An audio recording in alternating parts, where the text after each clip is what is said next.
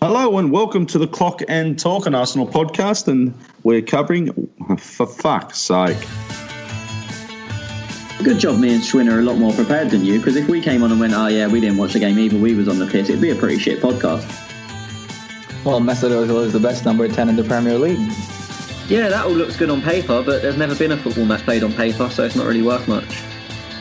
I'm going to make a bold prediction that Jack Wilshere will sign for West Ham United.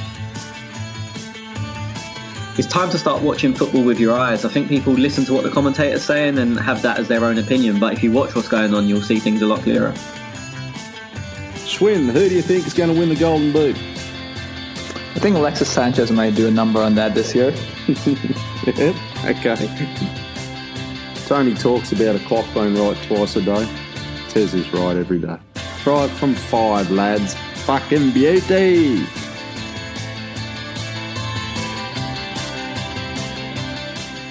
Thank you for listening. Thank you for downloading, and welcome to the Clock End Talk podcast. I'm your host Tez, and each and every week, uh, Tony and Schwinn join me, and we do have both of them with me this week. Tony, how are you, buddy? Yeah, it's unusual. Two weeks in a row. I'm not sure what's going on. Yeah, um, yeah, I, am good. I'm very good, especially after yesterday. Um, yeah, let's get on with this. Good win, good win. Um, okay, and Schwinn, how are you, buddy? I'm doing very well as well. Thank you for having me. It seems like ever since our fallout, you guys have realized that I'm your best option or your best worst option at this point. So happy to be here and happy with the result. Oh, mate, when I actually pay you a fortune a week and you're in a contract, I'm stuck, mate. What do I do? Yeah, well, uh, if you ask our manager, then you just sit the player uh, who earns the biggest contract on the bench and still get results. But clearly, that's not been working for you, has it?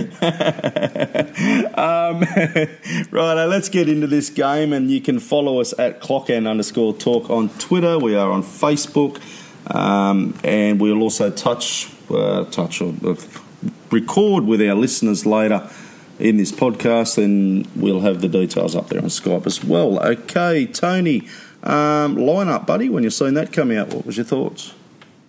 Um, my only kind of half concern was was Guendouzi, to be honest.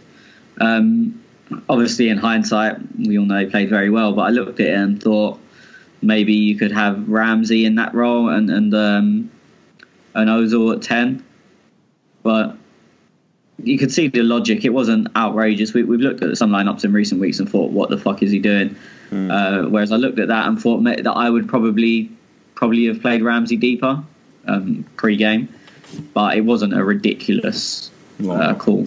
Yep, yep. Your your thoughts on Koscielny there? I mean, Mustafi. I think every game since he's been back has been subbed off at, uh, at half time or, or not long after. So we don't know how fit he really is, and if they've just been putting him in because they kind of have to, and, and we're really short on numbers. Um, if he's coming off early every week, it, it, seems that there is an issue because it's not something that normally happens with centre backs, mm. and especially at games like West Ham, he came off ahead of um, ahead of Koscielny, who we know is not fit to be playing games all the time. Yep. So, I mean, that would tell me that that Mustafi's clearly not got. Uh, 90 minutes in his legs, and, and, obviously that game was expected to be high intensity yesterday. So if if Mustafi's not fit enough, it is probably the right decision to not not start him. Yep, yep. Um, and Schwinn, your thoughts on the lineup, buddy? Well, firstly, I thought the structure was what we should have gone with. Uh, you know, it's the same uh, four three one two that we deployed against Tottenham at home in the league, and that obviously was worked very well for us.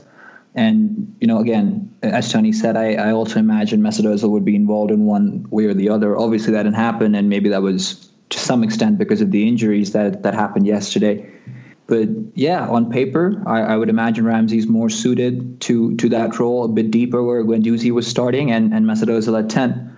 But you know, it, it, in hindsight, I don't think there's there's much you can you can say about the manager getting this wrong because everything worked very well and. Um, again, Mustafi was another question for me, but having heard what you guys have just said, I think it makes sense that Koscielny got the nod ahead of Mustafi as well. And so you're going to blame injuries because Ozil didn't get a start or a run? Well, I, I, I would imagine he would have wow. gotten at least 10 minutes yesterday. Come on, let's be honest. Wow. no, actually, I do agree with you. I, I actually thought he probably would, and then when I seen the uh, Bellerin going off, I thought, yeah, that's the end of Ozil coming on. Um, but anyway, we will get into that one shortly. Uh, Tony, we come flying out of the blocks uh, once again, and I, I could probably count on one hand how many times we've done that, started like that this season. No, yeah, I think. I mean, looking at the 90 minutes as a whole, it's probably our best complete 90 minute performance of the season. Uh, yeah, we came out flying. You have to with them, as as I'm about to say later on in our live callers. Um, you can't you can't let them settle because uh, I, have made it clear many times on here. I'm not a big Jorginho fan. I don't think he really impacts the game, but you don't want him to get comfortable and get into that rhythm of having a hundred touches and playing passes wherever he wants and and picking out his man non-stop. You need to break that rhythm and let him know early on you're not going to get time on the ball. You can't get comfortable because it seems like with Chelsea at the moment, if you rattle Jorginho, the kind of rest of them go with it because he's the man that, that gives them the easy pass. And if suddenly if they're not getting the ball easy and they're they're under pressure all the time and they've just got to kick it long or or they've got to take risks and they don't really like doing that. So I think it's it's essential to to get round Jorginho early and start very fast against that Chelsea this current Chelsea team. I was listening to Talk Sport earlier tonight. I think it was Talk Sport or BBC Live. One of them it was, and um, they're actually talking about him that, that they they want him gone, um, which really surprised me because I thought he was as you said, similar to the the glue for Chelsea. You know, if if they stop him, they seem to stop Chelsea. But um, no, couldn't the I, Chelsea I, I fans. yeah. Yeah, it may have been the same like program on the radio I was listening to as I was driving back from the game. It was um, they I was listening to to Talk Sport, and I think the main issue is one he doesn't really do anything, which is why, as I said, I'm not a big fan of that type of player. It's not just him. But secondly, I think they're they're more annoyed that they're playing Kante out of position to accommodate him. So I think they're moaning about him, but it's not so much mm. that he's doing too much wrong. It's that they're now playing Kante in this weird kind of right wingish. We I don't even know what it is position. And and for me, Kante is the best defensive midfielder in the world, and you're you're moving him out of position to accommodate someone who just keeps the game ticking over. Really. Well, yeah, yeah, I, I agree with you. You know, like he won a title with Leicester as, as a defensive midfielder. He, he's won one with um, Chelsea, and all of a sudden he finds himself out of position. But look, at the end of the day, I, I don't really give two fucking hoots because we did we did get the win. So, but yeah, I just thought that was interesting. Chelsea were saying that they want him gone, and I thought, eh, or Chelsea fans, I should say. Um, Schwinn, talk us through the first goal, mate. 14th minute, and boom, up we go, 1 0. And, and what a goal. You know, I mean, I think Lacazette took four or five touches there in a matter of two, three seconds. But the, the whole build up to the goal, you know, I mean, Pedro gives away a, a clumsy foul. There's no need to foul Lacazette there. And from the free kick that ensued, we, we won a corner. Uh, and, you know, that's where we took a short corner and Hector Bellerin found Lacazette know, the, the, the touch he takes in the box to get first to control the ball because it was zipped in, and then to get away from Pedro uh, with his left foot was exquisite. You, would find a lot of players uh, diving there and, and trying to win a penalty, but credit to Lacazette, he stays on his feet, uh, maintains control of the ball, and, and is patient because Alonso tried to close him down, but you know he he got away from him just for an instant and, and found the roof of the net there fantastic finish. And I mean, just before that, I think Koscielny was denied by by Kepa, and that was that was an incredible save. And I thought we were very unlucky there, but you know that that soon faded away as soon as Lacazette found the back of the net. And to be honest, we deserved that. You know, the first 15 minutes or so, we completely dominated the game. Chelsea did not know what hit them, and our front four, front five with, with Torreira moving up were was was stifling Chelsea very very well. So thoroughly merited, if you ask me. Yeah, I agree, Tony. They um, a lot of people were saying that Chelsea were, were just having a bad day at the office. They were off. Um, you know, given look, and, and a lot of neutral fans I've spoken to who watched the game, you know, being a Chelsea Arsenal game, they they said that you know Chelsea type of they they weren't in it the first half as much, and, and not really giving much credit to Arsenal. Um, where I think it was, a, you know, I thought, well, compared to us starting, you know, playing in that West Ham game, like you can't take take the credit away from Arsenal. Oh no, I mean compared to West Ham, we were we were chalk and cheese. Um, yeah, look, I, I agree. look. Chelsea didn't really get going, but as I said, we stopped them. Um, we played a very high energy team. Um, we pressed really high up, uh, but I thought I thought we actually pressed a lot better than we were doing early in the season when it was all going wrong because it was sort of like the front five pressed and and the rest stayed. So it didn't just give them that easy long ball to get in behind, which was our problem so often earlier on in the season. Mm. Um, but yeah, I thought all, all of the front five were were exceptional in, in, in stopping them. Um, well, I say front five. To, to, be fair, all of them, all of them really. Um, I was talking to. I went to see one of my friends at half time who sits in another area of the stadium, and we was both saying that I think Aubameyang should have scored after about two or three minutes. It was not a bad miss, but something you'd probably expect him to score. But even with that, I thought him and um, um, him Lacazette were exceptional in their pressing and their closing down. I mean, you saw both of them regularly sort of either make tackles on the edge of our box or like shield the ball on the edge of our box and nick in like 30 yards out, which when you say you're playing two up front, you kind of don't really expect that. Mm. Um, I thought it, this is going to sound stupid. I thought our strikers put in the best defensive performance I've ever seen from both of them. Yeah, I noticed that. That, that, and that just seemed to be, I don't know what the, the word is, like fighting for each other. Like they, they seem to be putting that little bit extra effort into it. Like uh, that West Ham game, it was just, it was just shit. but but you know, like they just seem to be going that that that one extra mile. So which obviously turned around, got us a result. But you're always sitting there and you're watching it. And I'd imagine you were in the stand as well. Schwinn would have been like me on the TV, and we're sitting there going, okay, we're 1 0 up. What's, you know, it's how long are we going to hold this lead for? And, mate, 39th minute, and we get another one. Talk us through that. Yeah, I mean, just before that, my worry was that we started so fast and we're pressing so hard that you knew we couldn't keep that energy up for, for a long time. And I think it's what we've done quite well is manage the game in bursts. So we would run our bollocks off for 20 minutes, and then when we're getting a bit tired, sit in for 10 and, and then go again. Um, the worry was literally just before Lacazette's goal was that you thought we can't play that well for 20 minutes and still be nil nil and, and knackered. Because uh, when you do get that goal, it gives you that little bit of a lift. You've got something to hold on to. So uh, that goal, Lacazette's goal, was vital. The second goal, I mean, it was weird. the free kick was not what we expected, being floated out the back. Sokratis, I'm pretty sure it was a shot, and Koscielny is, is come off his shoulder. I mean, I don't care that all three of them things were weird because yeah. it went in.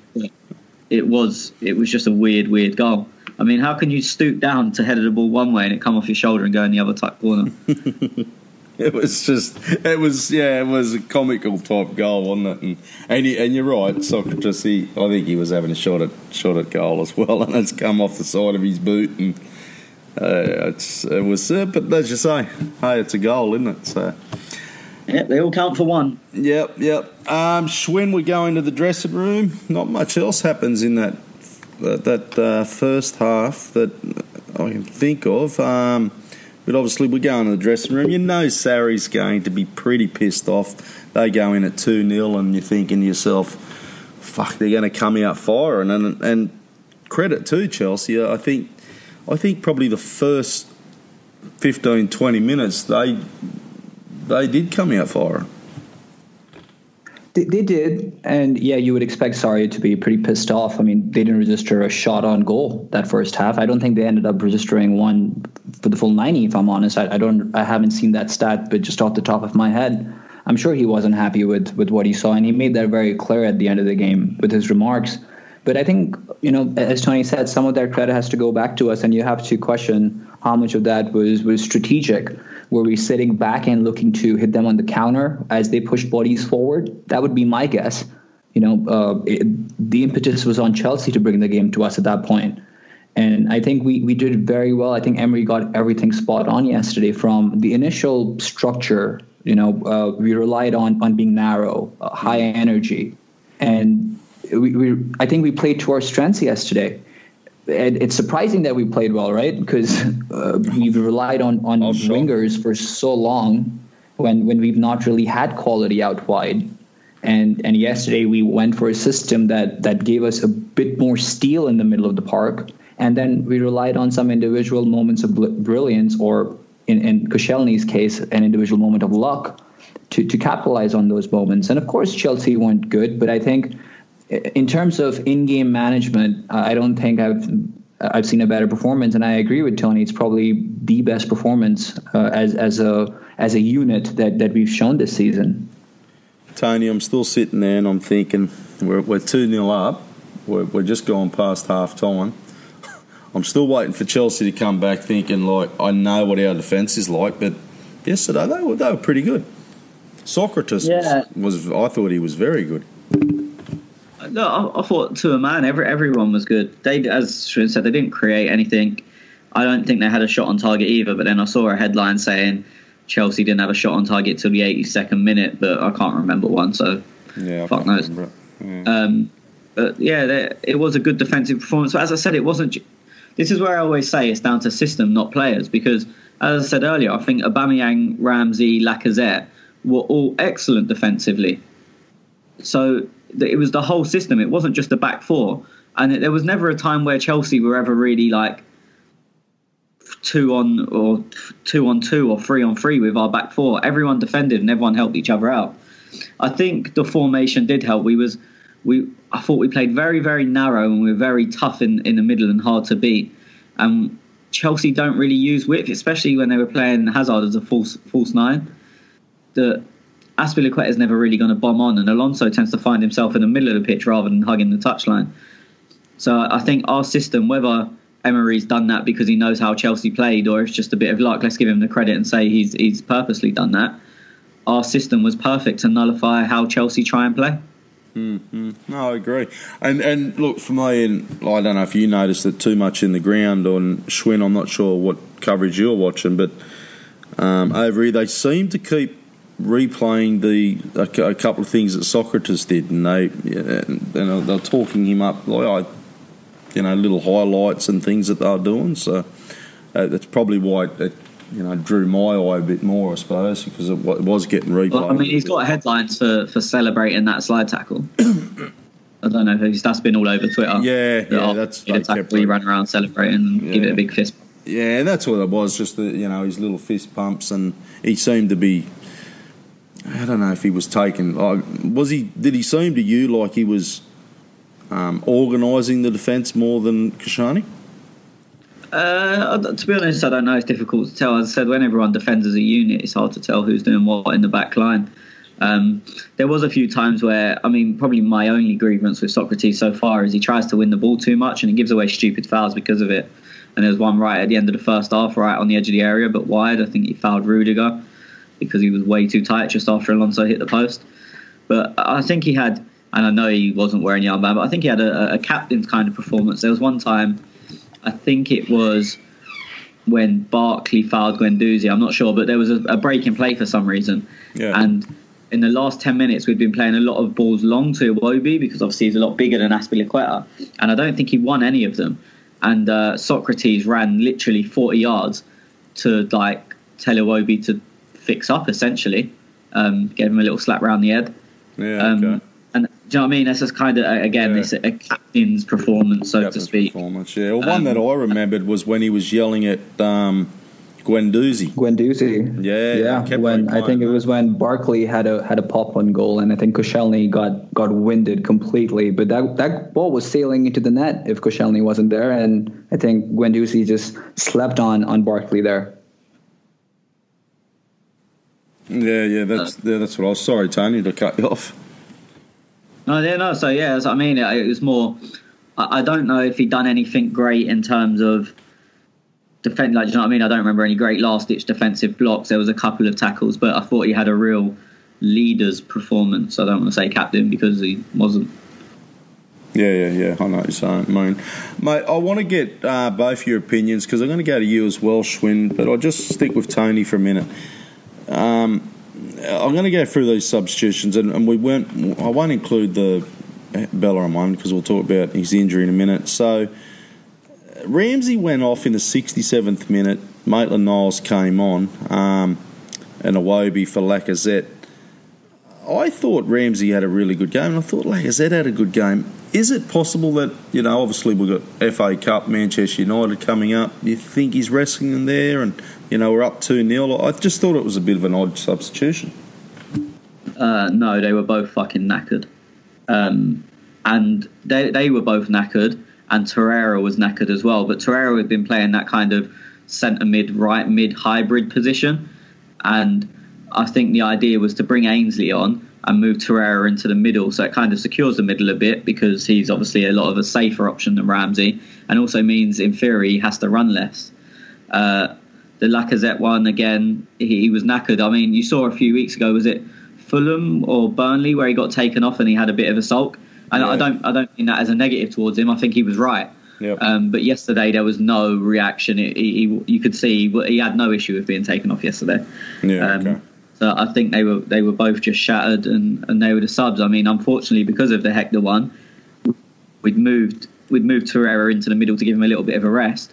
But then with Hector going off, Ainsley went to right back, and and Torreira had to go back where he'd been playing. Mm-hmm. Okay, you agree with that, Schwinn? Yeah, yeah. I mean, apart from the specifics, it was just to be conservative. I think, you know, Emery obviously did the same when we played them um, at the beginning of the season, and obviously that didn't work out. But after the the first sixty or odd minutes, the both these players put in, you know, you, they almost earned that you know to be taken off and, and be arrested because they could have done a hamstring or, or, or pulled something, uh, and that, that's the last thing you want at this point. So.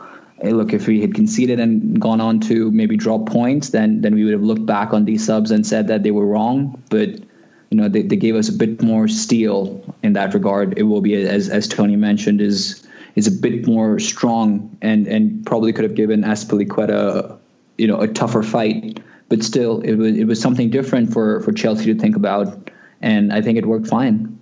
Yeah, no, I, I don't disagree with the substitutions. I don't disagree with you guys either, but what I just thought Lacazette and Ramsey, and I have, and obviously, if you fast forward this podcast, Tony, you're talking about people, um, you know, criticising Ramsey. I and me and Schwinn, Schwinn actually said it too, and I agree with both of you. I thought he was very good at what he did yesterday. Um, Lacazette as well. I thought he was he was outstanding. So that was the only the only reason I questioned the substitution because I thought Ramsey and Lacazette were outstanding. So um, now I want to oh Tony um, Bellerin. Yeah, so he gets injured in 72nd minute. El Elneny comes on. Now I've seen all sorts of report with Bellerin. I, I've done absolutely fuck all research apart from scroll through a few Twitter feeds.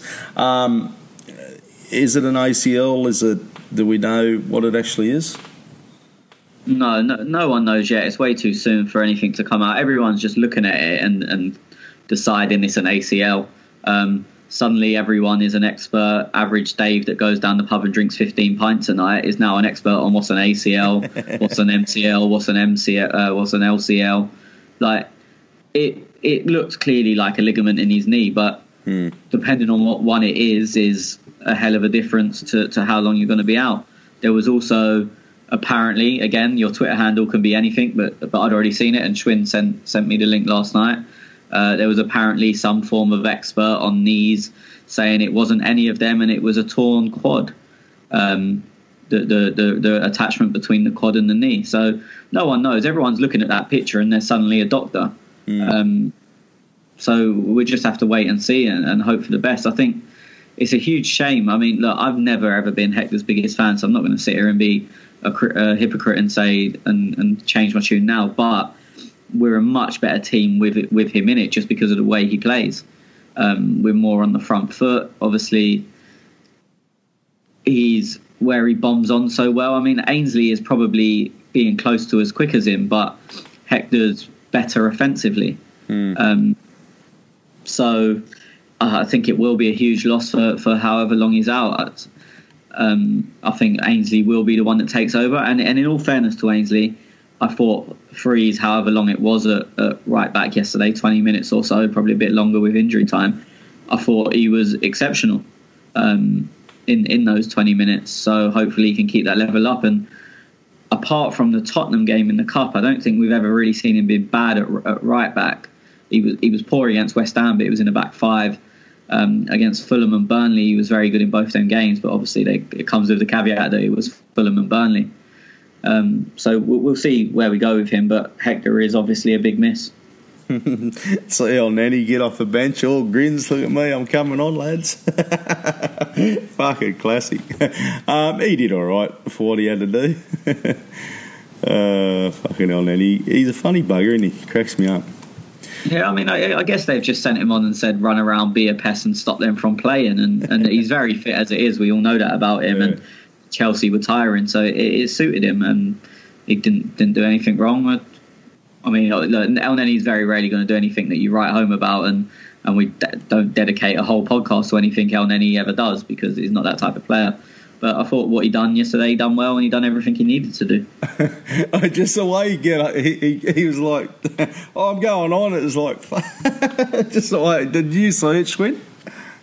I did. He was he was very much happy with the fact that he was getting a, a chance to step on, and he even had a puppet goal. You know, maybe hoping that he's going to get his first Premier League goal for the Arsenal, but obviously that ended up in Rosette if it didn't end up crossing the stadium altogether. he's like the kid at school who got a sticker. Yeah, I'm, I'm on, boys. Here I come. High five and everyone down the fucking oh, classic.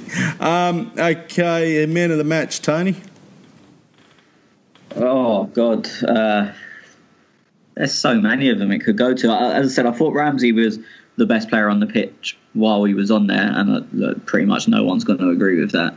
Um, and WhoScored gave him the worst. WhoScored? I think gave it to Koscielny, I think. And you'd be hard pressed to argue with that. Just, I, I think Sokratis was, as we said, probably slightly better defensively, but Koscielny got the goal. So I'd probably go with him. Okay, Schwinn. Oh, take your pick. I really don't have one that, that stands out, and I think that's that's a testament to the performance. You know, Aubameyang worked very hard, especially towards the last 20 minutes of the game when he was very isolated. Continued running. You know, Lacazette obviously had a very good game. Ramsey was absolutely excellent. So, and Koscielny, of course. But I think you could just draw draw lots, and and you'd be okay with whoever comes out. Okay. I, am glad you said that about Aubameyang because I know a lot of people think I'm slightly biased towards him, and maybe I am, but I'd probably argue that that was his best performance, uh, all-round performance for us since he's been at Arsenal. Okay. Yeah, I mean, if, if he gets if he ends up on the score sheet yesterday, then then you'd find no one arguing with you. But then, considering the couple of chances that fell to him, people might might have a word or two about that. But I mean, that's why I said all round. Just, obviously, he's, he's, not his goal scoring is wasn't as good as it clearly has been in other games, but I think his all round performance was was excellent. Um, yeah, no, it was he was he did play Wood. Sorry, I thought you were going to keep talking, Schwinn. Um, well, I'm going to go with Lacazette. I thought Lacazette was really good, and then you could, uh, like I said, grow with you boys. You could go with anyone. Uh, did you see a bit of criticism talking about anyone though? There's a fair bit of criticism on Twitter about Granit Xhaka again uh, this week. You know, he's a bit slow. He does this, does that. I wish he'd stop doing this. Did you boys notice it? Okay. Uh, I saw some after the game, and I thought he started very, very slowly. And because everyone else was pressing so high and so fast, it when you're a little bit off the pace, it makes you look even worse. Um, I, I, think after maybe the first ten minutes, I thought he was very good, um, but a lot of people seem to be stuck on them on them ten minutes. As I said, he wasn't troubling the man of the match or anything, but but he was very good. Just to just to go through the WhoScored ratings, I've just got them up in front of me. Uh, Leno 6.9, Kolasinac 7.9, Koscielny 8.6, Sokratis 8, Bellerin 8.2, Torreira 7.8, Xhaka 7.8, Guendouzi 7.1, Ramsey 6.8, Lacazette 8.6, and Aubameyang 7. I mean, as an average, that's a ridiculously high score for um, for WhoScored. I don't think I've ever seen anything quite that high all round. And they had Xhaka streets ahead of of, of Guendouzi and Ramsey, so uh, and Aubameyang to be fair. So yeah, from his well, uh, from his stats, I think if you have a look at these stats, you know, duels won, duels lost, and things. So I think it works something along them lines, like key passes. Um, well, I mean, this is what, what makes it for me interesting. Is as I said, I think Aubameyang had his best complete performance and it's he always scores well on this. We, we mention this pretty much every week that Yeah. whatever it is he does, WhoScored likes it. And for me, in his best performance, it's probably the worst rating I've seen him have in in eight, probably all season. Mm-hmm. Yeah, probably. Yeah. What did you say it was? Six, six or seven? Seven. Just seven point zero. It was the, but then again, Ramsey six point eight, which for me is criminal. Yeah. Like, but Chelsea's highest player was Willian and Jorginho joint on six point seven with their highest players. And I thought Jorginho was awful, and Willian didn't really do anything. No, I didn't think he did much either. But apparently, they were both only just off Ramsey based on this statistical what, did model. Alon- what did Alonso get? Six point six. Okay. Ah, interesting. Okay. Um. Yeah. Look, very great, brilliant performance. I thought from Arsenal. You know, it was as you boys said, it was one of them games that we come out, we come out of the boxes. We, you know, we we capitalised on the two goals. We held the lead and uh, got the three points, boys, and that does put us into fifth spot on forty-four points. Uh, Chelsea in fourth spot on f- uh, 47, Tottenham 48 in third. So forget about Liverpool, Manchester City. Um, okay, let's. You boys, anything else on the match? No. No, all good. Covered it, Schwinn, for you. All good. You don't want to talk about Ozil, anything, mate? You're right. No, all good. We won. He was there. That's about it. He, he was there to witness it. Um, okay, now we'll get into some live callers and then we'll get into our user questions. Hey, yeah, I used to say each and every week we used to have live callers, but we haven't done it for some time. So um, we'll try and get you guys on once a month. And uh, today we've got Vish and Maddie with us. So, Vish, how are you, buddy? Good you, Jeff. Yeah, I'm not bad, mate. Not bad. Um, you got a question for the boys? Yes, uh, with the defensive frailties that we have at Arsenal, I find it disconcerting that we aren't linked to the centre back. And now that we looks like Bellerin is out for the rest of the season, would we be in the market for another right back? Tony? Um, I was talking uh, to a few people about this the other day. I'm not sure. I mean, sorry, after the game yesterday, I'm not sure of a right back because although look, none of the options are as good as Bellerin, I think Maitland-Niles is going to be first choice, which leaves Lichtsteiner as second choice and Jenko as third probably. I think all of them are, are decent options. Um, if you bring in someone better than them, it's going to be someone that's pushing Hector long term. And with, as, Schwinn always says, we've got problems at A grade problems, B grade problems, and C grade problems. And, and getting someone to push Hector really isn't probably anywhere near the top of the priority list. Uh, with centre backs, it's a tough one because we have defensive frailties. Yeah, But I think the numbers are okay is in terms of the amount of bodies we've had. So unless people were going out, I, I can't see him bringing anyone else in. Um, I, I think I personally think the defensive issues are probably more system based than anything else.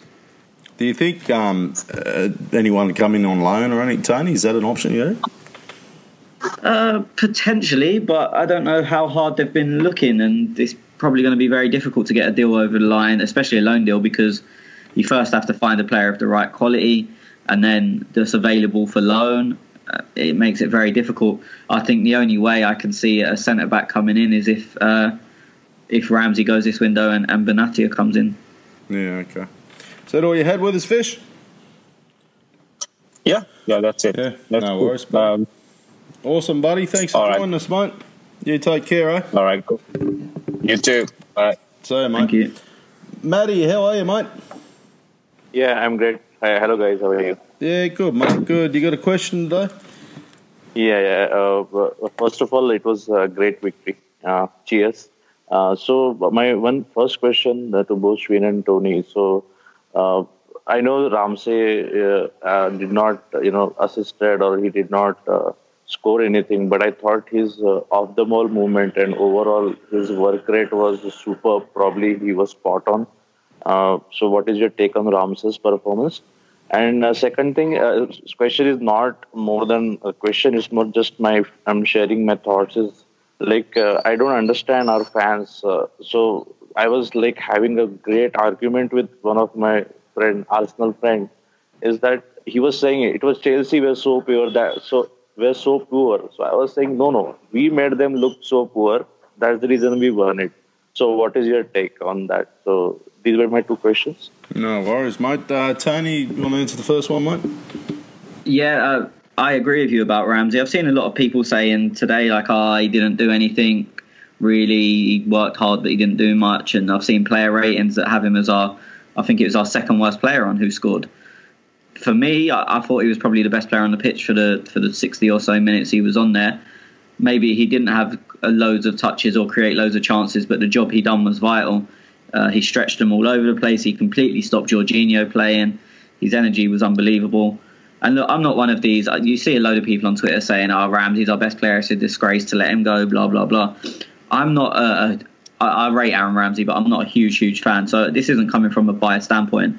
I do think it is crazy to be letting him go. But yeah, just on yesterday's performance, I thought he was exceptional for maybe 60, 65, and, and the last five or ten minutes uh, before he, he subbed off, you could see he was very, very tired, and he's very fit. He's probably our fittest player, so it shows how hard he worked.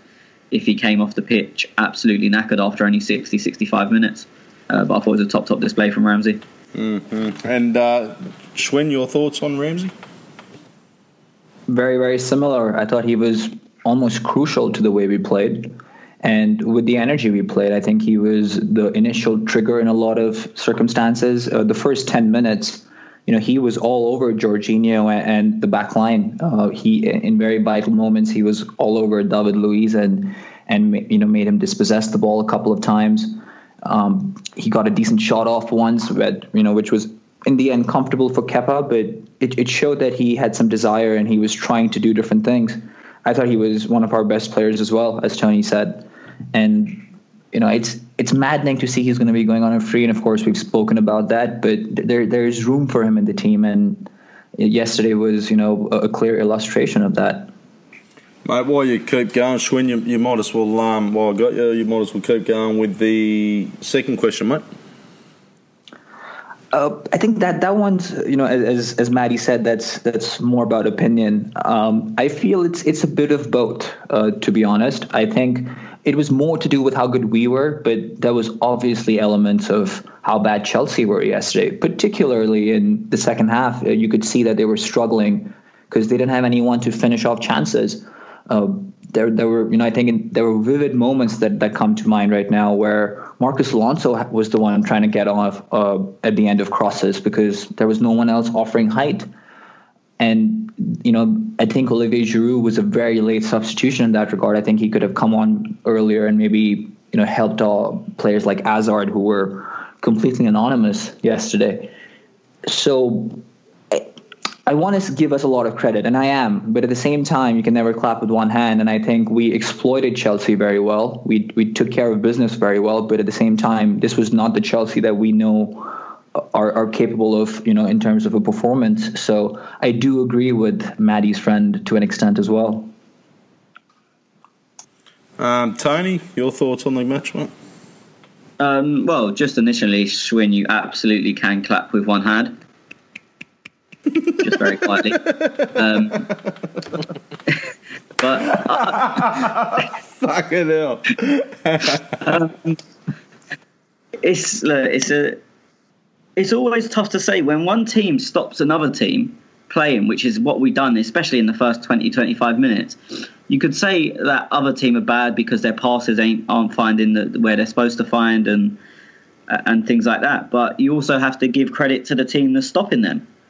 So look, Chelsea weren't at their absolute best, and I don't think anyone would say they were. But I think you have to give us huge credit in that as well. If we would have sat back in the first 10, 15 minutes and let them get their rhythm, let Jorginho have his usual thousand touches without really doing much, then then it would have been a completely different game. So no, they weren't at their best, but that's we had a lot to do with that. Mm-hmm. Yeah, Um, yeah, and and yeah, reason reason I was saying, yeah, sorry to interject. Reason I was saying is because the, if you see the number of interceptions and tackles what we have done or recoveries, that is amazing. Uh, I mean, that's the reason I was thinking that we actually had a very good plan to uh, you know frustrate them. That's that's the point I was discussing with my friend. Yeah.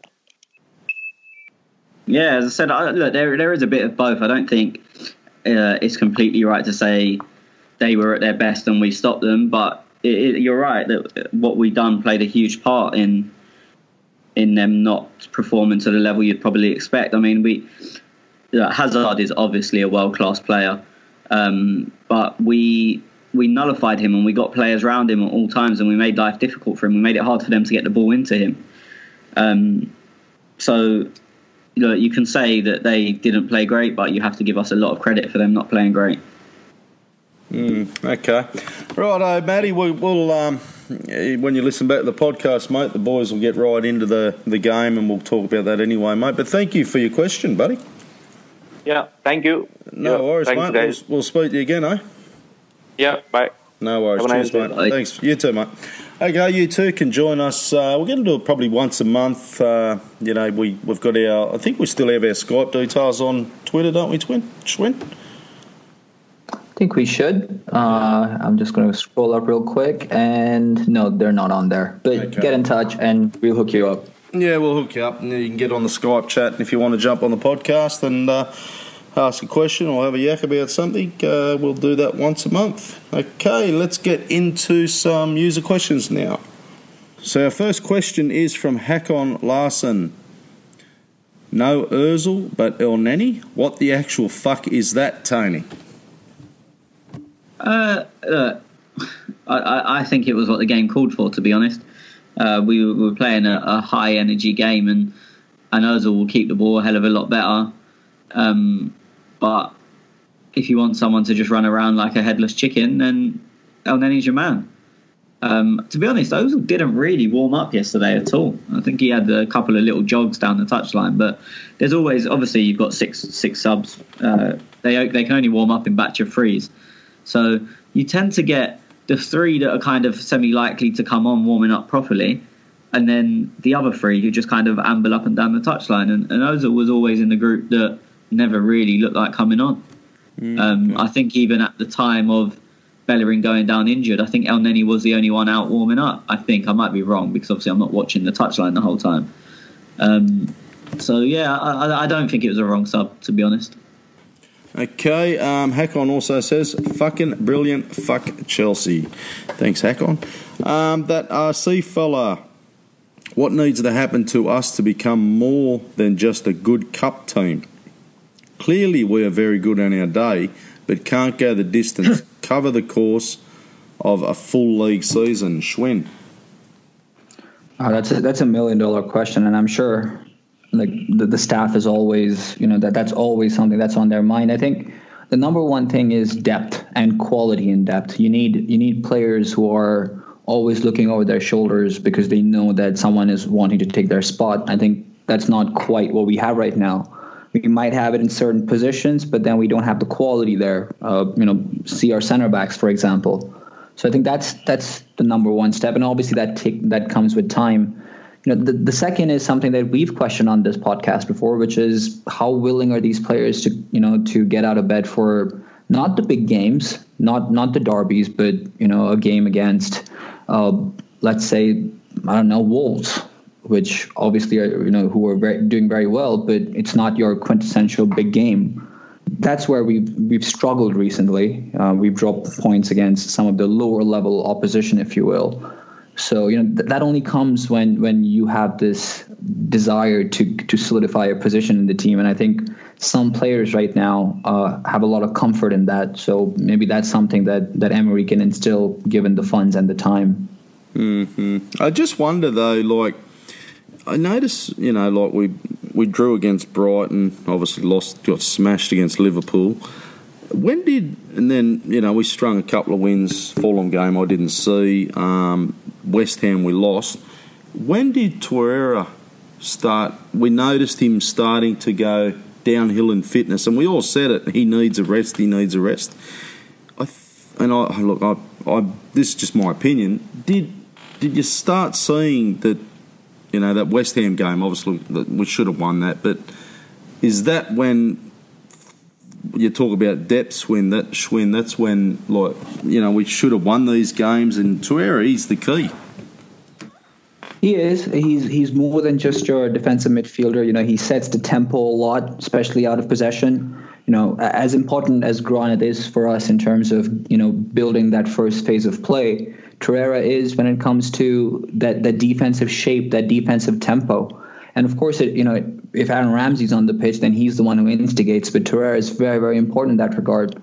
I think w- with him, it's more to do with, and correct me if I'm wrong, because I don't remember him having any injuries. I think it's just the fact that it's his first season in England, and he's not used to playing so many games during the festive period.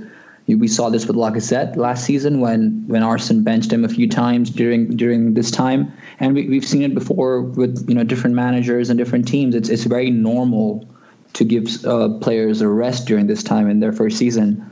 But we, we do miss him when he's not on there because he's more than you know the average defensive midfielder who's just putting challenges challenges in. Did he play against Liverpool? I'm just trying. yes, remember. terribly. He did, didn't he? That's when we noticed that he's because Schwinn wasn't. That's right, Schwinn wasn't there, was he? Because um, me and you were talking about his fitness, Tony, weren't we? Yeah, look, I, I, don't think Emery managed him particularly well. I remember saying on that Liverpool podcast that we had um, Fulham at home, and you could you would assume you could do with him without him there, and then Blackpool away in the cup, and uh, I said I didn't think he should travel to that, mm. and that would have been two weeks off, or at least two weeks off matches. But he started against Fulham, and then he um, then he went he travelled to Blackpool. He didn't come on, but you still got to travel there, and it's not a day off. Yeah. Um, and then and then obviously he didn't start against West Ham, and you can assume you can only assume because of tiredness. But then for me, that's terrible management, man management. If he's too tired to start a, a game that's more important than the previous two. Mm. Um, obviously, since West Ham, we had basically a week off. Uh, well, we did have a week off, and, and in that time, it looks like Torreira has regained some some fitness, having only played sort of half hour against West Ham. And as I said yesterday, he was knackered, but he played two. He done two jobs. He played centre right mid but he's got that in him, but not when he's been overplayed, which I think probably was the case over Christmas, and we didn't rest him at the right times. Mm. Well, I don't think overplaying him was the issue. I think resting him at the right time was the issue. Yeah, well, that, that's what I was getting at, type of with you know, and, and back to the RC fellas um, question. Uh, you know, you know what needs to for us to become more than just a good cup team. Okay, we can all sit here and say, well, we need hundred million dollar players, and we're not a cup team no more. But at the end of the day, I look at Emery's man management, and Torreira was one who, you know, comes fresh to mind. I just noticed our form form dropped when we all said his his fitness levels were down. So that's probably one that that's probably one little piece to the puzzle, I suppose. If you agree with that. Uh, it's difficult as as Schwinn the first thing Schwinn said when you asked him this question is it's the million or billion dollar question. Every consistency. How do you get consistent? That's that's what everyone's trying to do, but how many teams really do it? City and Liverpool, you could argue, are consistent, and United are, consistent at the moment. But to be consistent over a long t- time is is very difficult. And, and if that was mastered, then everyone would be brilliant. Mm-hmm. Yeah. I think it's a, as I said, it's near on impossible to answer because if you could answer it, everyone would do it. Yeah. Well, thank you for your question, uh, see fella. Um, Sultan, if Bellerin is out for a long time and we don't sign a replacement, who would you play at right back? Jenkins, Jenkinson, or Jenko, um, Maitland Niles, or Lichtsteiner, Tony? Uh, I, I, think Emery's pretty much confirmed he's going to play Ainsley there. Um, it'll be interesting because, as I said earlier, Ainsley's not been brilliant in a back five in the last few times he's played there, but he's been good in a back four. So, do we stick with a back four, which doesn't really suit Kolasinac usually? So he was very good yesterday, but in general doesn't suit Kolasinac, or or but will suit Maitland Niles, or do we go to a back five, which obviously does the opposite? Uh, that will remain to be seen. But I think uh, I think when they asked they asked Emery what what will happen basically now Hector's out and he said, "Oh, we're okay in that position. We have Ainsley, Lichtsteiner, and Jenko." And I think just by saying Ainsley's name first, it probably indicates that he's his first in mind for that position. Yeah, fair enough. Um, okay, do you play Schwinn? Just out of interest. The same for me. Okay. Interesting. How much is Lichtsteiner getting paid? No idea.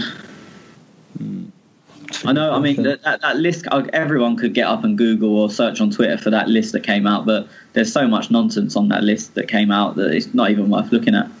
Yeah, okay. Yeah, there There was, was so some. that were wrong, and the list came out, and then loads of people pointed out stuff that was wrong, and then a new one came out the next day from the same people. And it's like, well, if you weren't trusted yesterday, you've just changed it. Like one of them had Iwobi as out of contract. Yeah, okay. he signed a new one in the summer. So Hmm. it's just yeah, them lists. I think them lists have Lichtsteiner on not too much, but I wouldn't believe anything. I mean, I've a few Dortmund fans commenting on it because it said Sokratis was on 92, and apparently he was on 40 at Dortmund. So they were saying they doubt he's on 92 because that's obviously over 100% increase for someone who's what 29, 30. Hmm. Uh, so it's, it's I don't really know what Lichtsteiner's on. I don't think it's a huge amount. I'd be surprised if it's over more than Jan- more than Jenko and Maitland Niles, reckon? Definitely more than Maitland Niles. I'm not sure with Jenko because he obviously was signed uh, when he signed his most recent contract. It was kind of in a regime where uh, everyone sort of earned around the same amount. So I mean, the rumours that Jenko are on between 60 and 65. Yep. Um, and I'm not sure if Lichtsteiner will be on that much. I think that would be the absolute top end of what Lichtsteiner's on. But that's that's speculating from me. That's I, I don't know. What a job that bloke has. When boy, he hasn't started a game. In Who, Jenko? like I mean, the Premier League game. When was the last time he Yeah, started? Jenko. He scored, a penalty, he scored a penalty at half time yesterday. Huh? He was wearing his big suit and he scored a penalty against a seven year old. What a gig. what a gig. in the dream. Um, Sandeep, uh, we have three games in eight days. Shit, do we? Huh, okay. Um, should we give priority to United game or focus on the Cardiff and City? Hector's injury will be a big loss for us. I think we need a right back more than a winger because Lichstein is not, not that good and we can't continue to play Maitland Niles out of position. Uh, Schwinn, have a stab at that, mate. Well, I'll, I'll address the second part first. I think Maitland Niles will be played out of position because that, that seems to be where Emery prefers him, and we don't really need bodies in the central midfield right now. So um, I don't, I'm, you know, as as we spoke about in the live callers as well, I don't think we're going to go into the market at the moment for a right back either. Wi- With regards to the different games that we have coming up, I think obviously United is the the main focus for now, and I'm sure Emery will will field out the strongest possible eleven on the day. I don't think Emery is one who's going to necessarily discard one of the games. I think they're all important, you know, despite them being three and eight days, as Sandeep says. But I think they'll they'll all be important.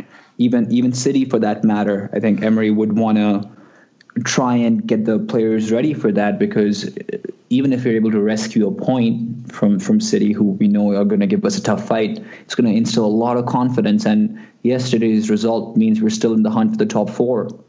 So I don't think it's going to be, you know, us shifting focus at all. I think it's going to be one game at a time, and they're all going to be equally important in my book. Hmm. Fucking Optus, you cunts. Somebody get the fucking FA Cup over here so I can watch that game. Oh, did you did you speak to them? Yeah, I did. Yeah, I told them to get the FA Cup. They said they were looking into it, but mate, my fucking voice. What weight does he think that has? Yeah, you don't even hold any weight on here, and you created it. So Mate, I'd I'd have absolutely. They'd have no care in the world about what I have to say. Um, okay. Uh, Pierre Aubameyang Golden Boot. um, is Emery our man after all, despite Emery out? Are we fools for bemoaning flexibility when we've needed it for years? Tony. in the same way, one bad result doesn't make everything that's happened before terrible.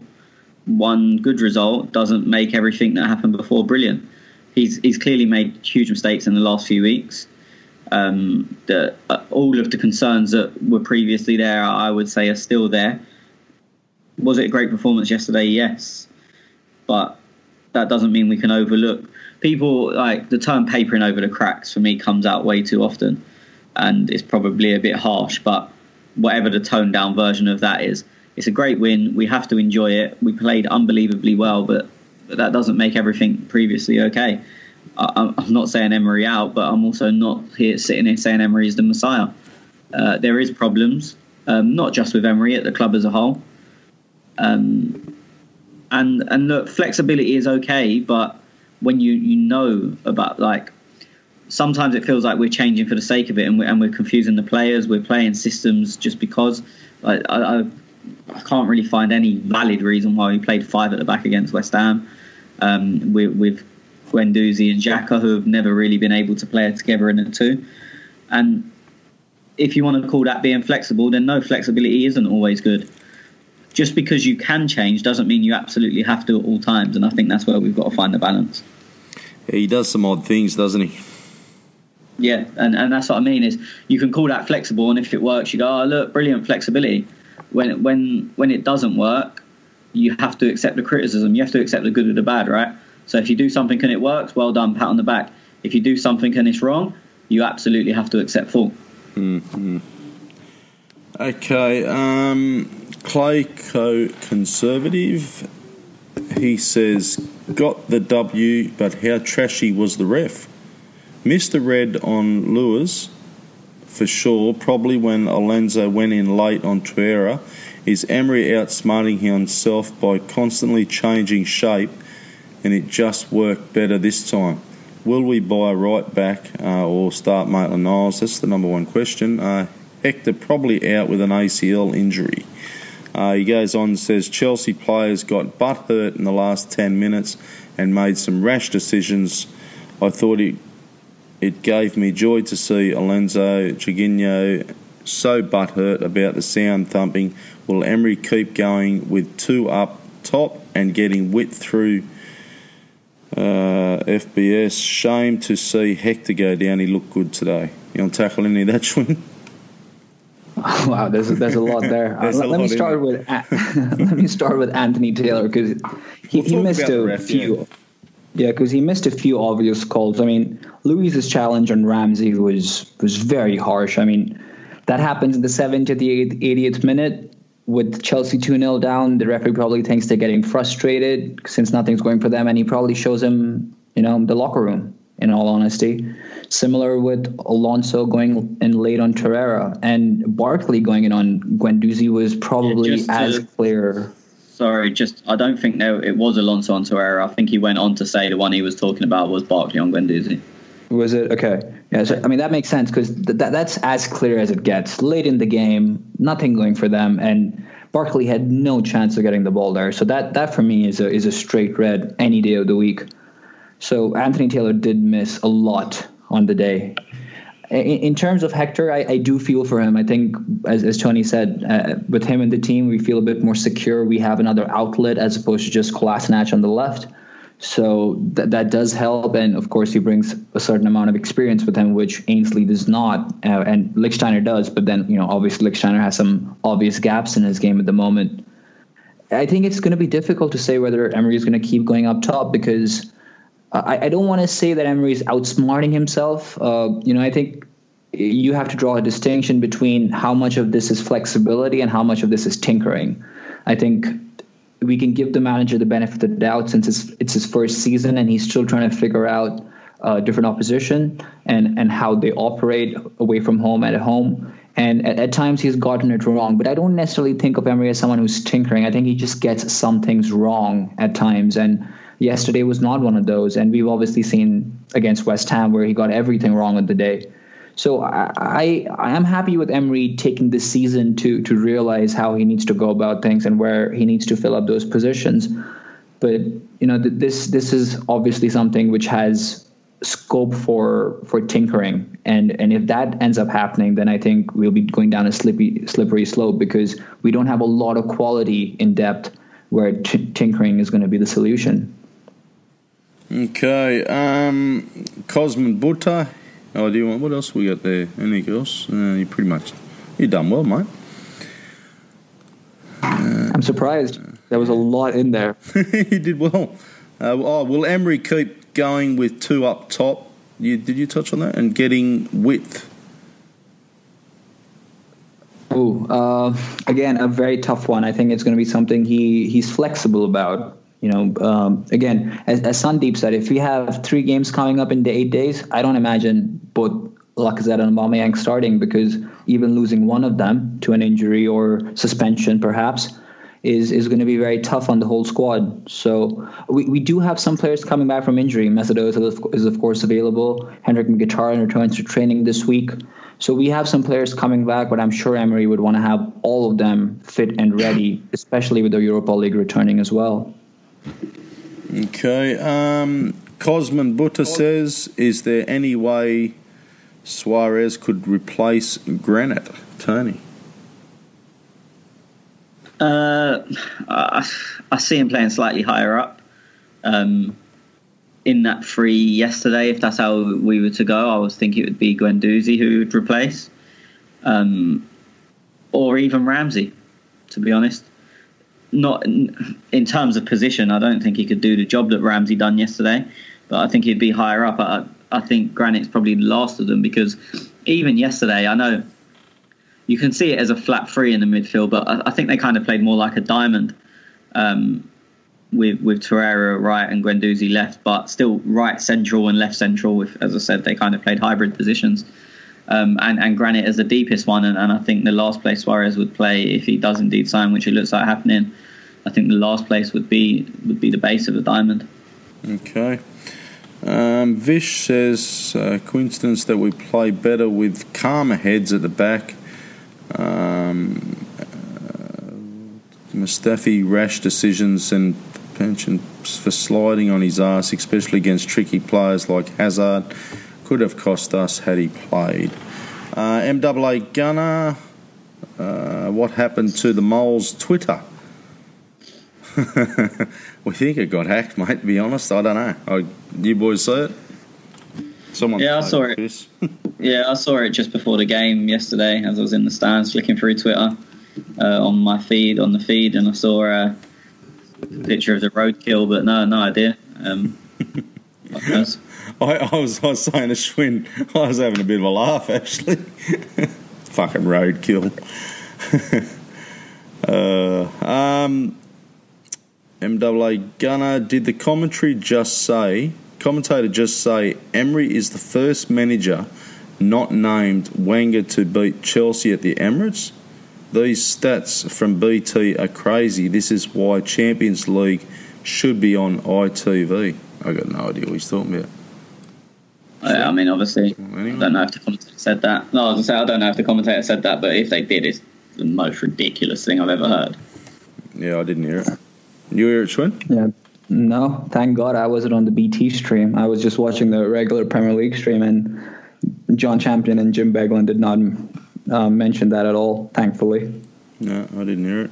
Um, MAA Gunner, our four highest player, our four highest paid players covered two positions, meaning they can't all play together. Our backup goalkeeper gets paid more than our starting keeper.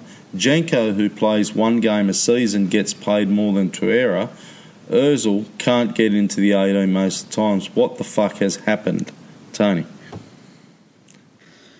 I mean, it is it is some of that is a concern. I mean, I'm not sure if Jenko gets paid more than Torreira. As I said, that's going off that that wage list that come out that no one can really verify. Um, it is an issue that that four of our that our four highest paid cover cover two positions. But I mean, you can get away with that strikers. You can go two up top.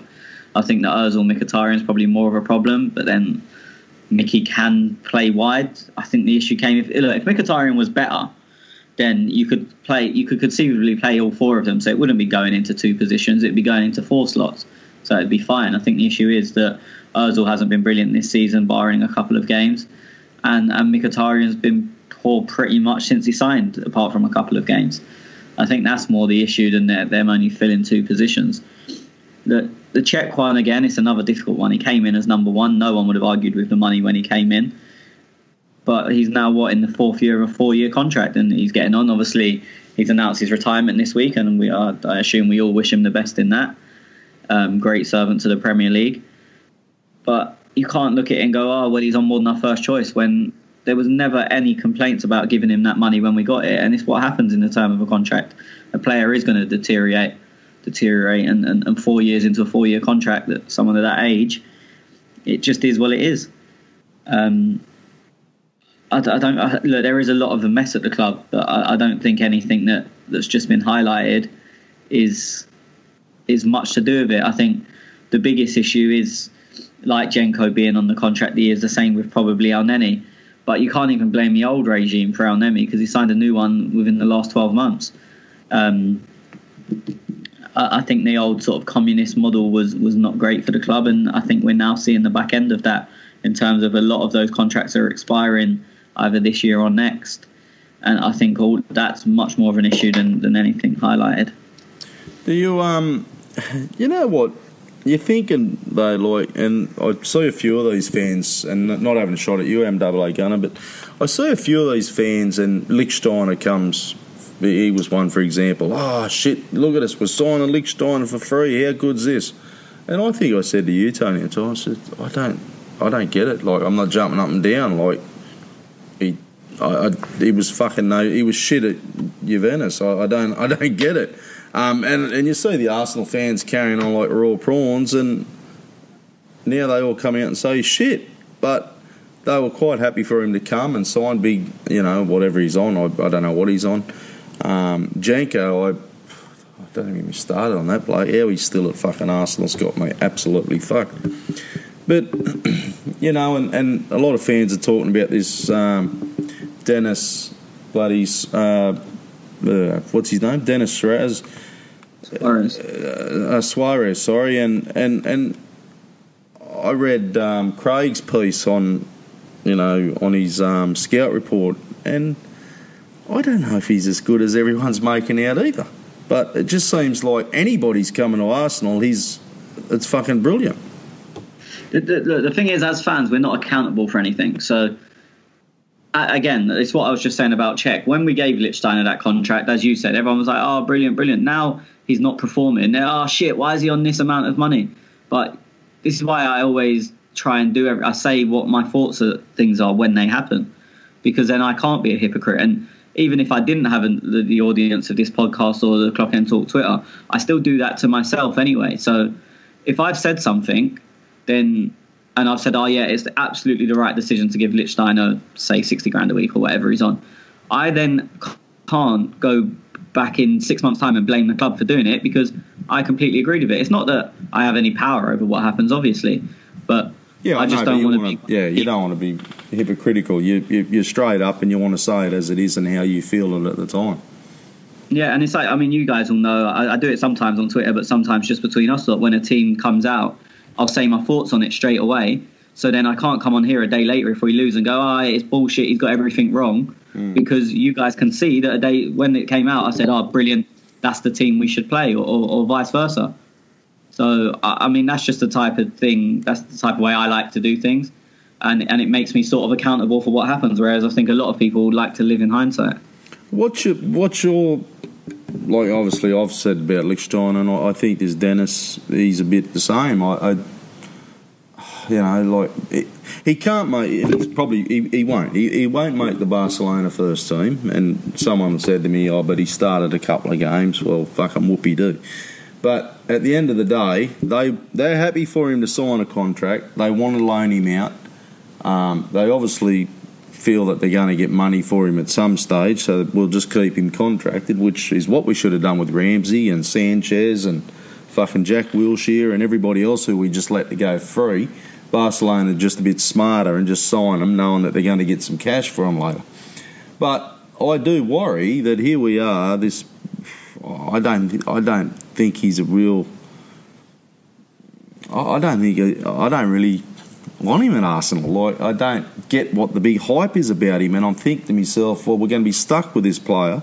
We're going to be paying some ridiculous wage. You watch, and then we're going to be oblig- obligated at the end of the loan deal to pay 20, 30 million for this player. And well, I think. Oh god, sorry. I think the big debate is obviously whether there's an obligation to buy put in place or not. Um, It's a difficult one. Uh, Look, does it? We need the bodies, especially with with Ramsey on the way out. I mean, I would have. I, I still feel like he's going to phase Ramsey out. Um, I was quite surprised to see him play yesterday, and I, I mean, I'd be playing Ramsey a hell of a lot more. But I, I think Emery's going to phase him out. So then it, it's getting a body in that's going to be there. I think they're hoping that he can recapture his his Villarreal form. I, I don't think I don't think you can look and say, oh, well, he's not getting in the Barcelona team, so that means he's shit. Because you look at who Barcelona have got in the middle, and, and it's not an easy job to get in that team. Oh, and that's why I said he, I don't think he, he, he never will. But and, and, you know you have to agree, like Barcelona only keep him there because they know they're going to they, they'll cash in on him eventually. Well, I mean, I think as well he's versatile, which is one of I think probably one of the main reasons we're looking at him. You can cover two or three positions with one wage. And if the wage bill is as tight as we're led to believe, and, and financially we're we're as broke as we're told, covering one position with two or three players is always uh, is always a nice thing. And I think that's purely the reason he's at Barcelona. Uh, he's still at Barcelona, um, but obviously he doesn't get the minutes he, he would like, and he's never going to start. He's a he's a jack of all trades, master of fuck all uh, at Barcelona. But that doesn't. You, you see some players, and when they get given a run they they completely different players when they get given a run in the team and a bit of confidence. So so who knows? It could be that. I mean, I don't think it's a bad signing. I think the obligation to buy would be around 20 million, which isn't a lot. Um, well, it depends how broke you are. It could be a lot. got it, isn't it? Yeah, but as I said, I think because he's covering two or three positions, they they see it as cheaper because you could spend 20 million on one guy that can do two or three jobs Whereas if you go for specialist players, and obviously you're going to have to spend two or three times. I don't think it's a terrible sign, and It's not, but it's also not.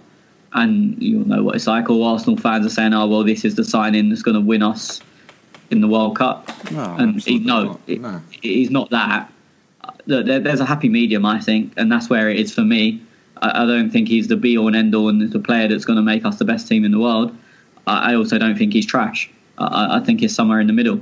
Mm. And I think Arsenal Twitter has a huge part to play in getting fans overhyped and say, oh, we're, we're going to sign Suarez, he's this, he's that. It's like, well, is he really? Yeah, no, no, not really. But like, yeah, you look at him, and, and you know, like and Mkhitaryan, he's another he's another one that, that's fucking just some shit deal, and he's an average shit player. Um, yeah, I just I just worry we get stuck into these. It's almost like we're desperate. he's the only player that we can sign on loan because we can only sign players on loan. We're, and why that is the case, it's got me fucked. But seems to be the case.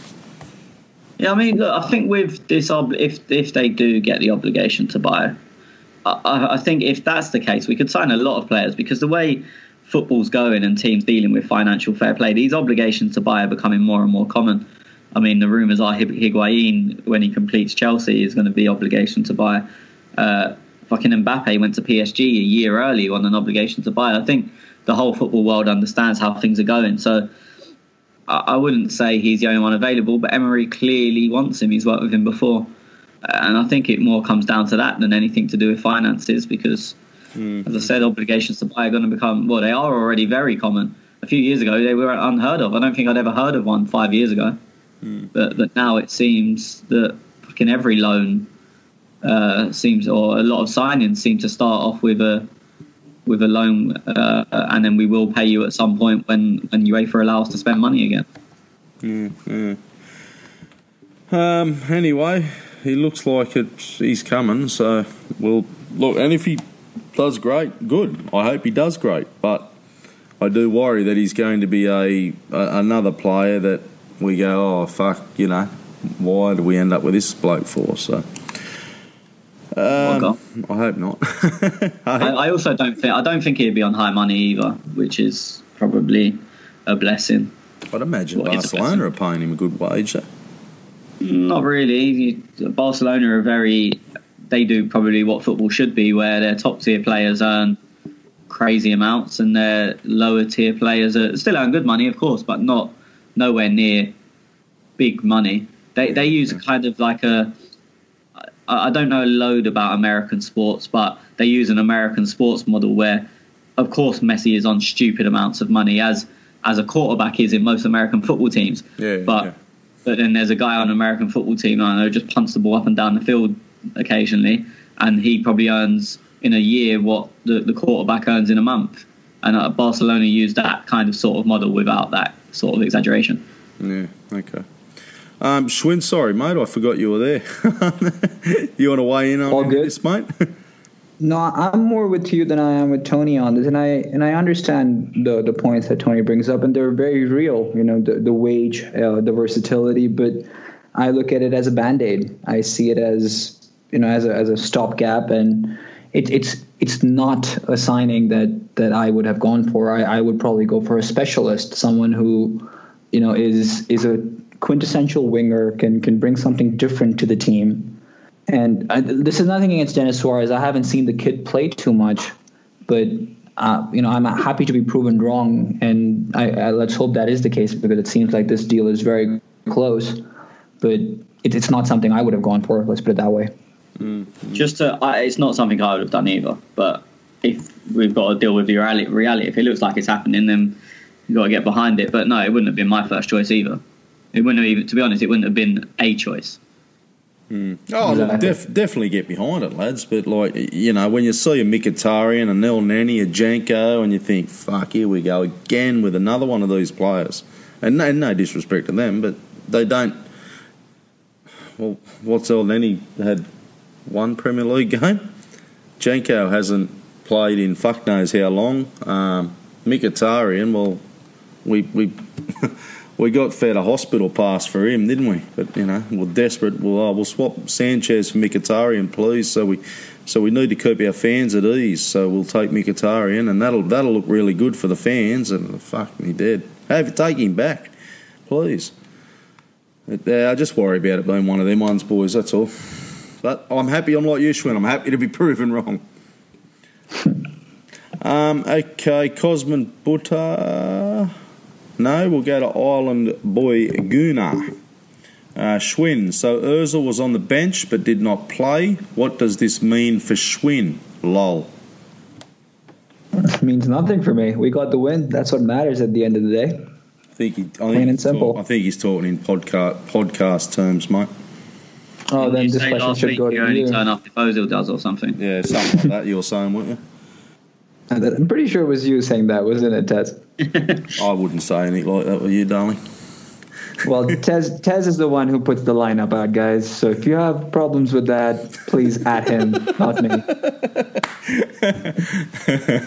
We just get the text saying we're starting this week, and that's it. We come here, we're professional, we do our jobs. Yeah. And last month I didn't get even a single one, so I wasn't here. Oh, Fuck off, go away. fucking queer cunt. uh, fucking, This next you're one is fucking definitely quick. for you, You're isn't fucking Tez? quick, aren't you? you are quick. Um, okay, Cosmo Butter, thank you for your question, but I am skipping it. Um, Oh, go on. nah, nah, Cosmo Butter he says, is Granit too slow for what we play today for a modern Premier League team? I don't know. I don't think he was, but I'm very biased. So, Tony, I kind of touched on this earlier that I think he started off the pace slightly, and, and also he is slower than the rest, and people sort of never got over that. I don't look when you're pressing like that, you can't have everyone running into the press at all time. It's very easy to play around, so you do, do need someone that sits solid at the base. Um, and I think Jack had done that very very well from probably the 15th or 10th minute onwards. Uh, I think just him starting slow has probably remained in people's minds. Uh, I think you absolutely can have that type of player is Granit good enough to do that every week without mistakes? It remains to be seen. Which I, I get the frustration because what's he four years in now, and and four years in saying remains to be seen isn't really good enough. Yeah, look, no, I do, I do, I do get where people come from because you know, like uh, last couple of weeks he hasn't been fucking good. That you know, West Ham, but you know, anyone, nobody was. But yeah, I, but then you go back a couple of months ago and we were all saying, "Oh, Guendouzi's in the team," and geez, you can see what what we're missing with Granit. So I don't know. It's catch twenty two, isn't it? I, I think, look again with Xhaka for me, it's the consistency. At his best, he's very very good. but he has too many lapses of concentration, shall we call it, and makes makes costly mistakes. Yeah, yeah, I do agree. And, and that's the issue. I, I, I, mean, you will get some people, but I don't think anyone really thinks he's a bad footballer. Hmm. But when was that goal? Was that last week? He was the blame of West Ham, wasn't it? West Ham, yeah. Yeah, fuck, that was that was terrible. Hmm. Okay, Vish, uh, with the injury of Bellerin, which seems quite serious, do you think we could go into the market to bring a backup right back? Gutted that Bellerin is injured. He definitely showed us what a different best Arsenal are with him on the pitch. Thank you for your question, Vish, but I just realised we answered it in the live callers. um, MAA Gunner, you you hope Leeds. Do you hope Leeds get promoted so we can find out if we work on defending in training? he's lost me on that. Go I think on, he's talking about. I think he's talking about Bielsa there and everything that's that's been revealed about him recently. It's pretty funny. Um, actually, uh, I, I don't make too much of that. I think it's pretty common, I would imagine, for for teams to to t- partake in you know such activities where they're able to get something. Yeah, uh, yeah, that's the best word for it.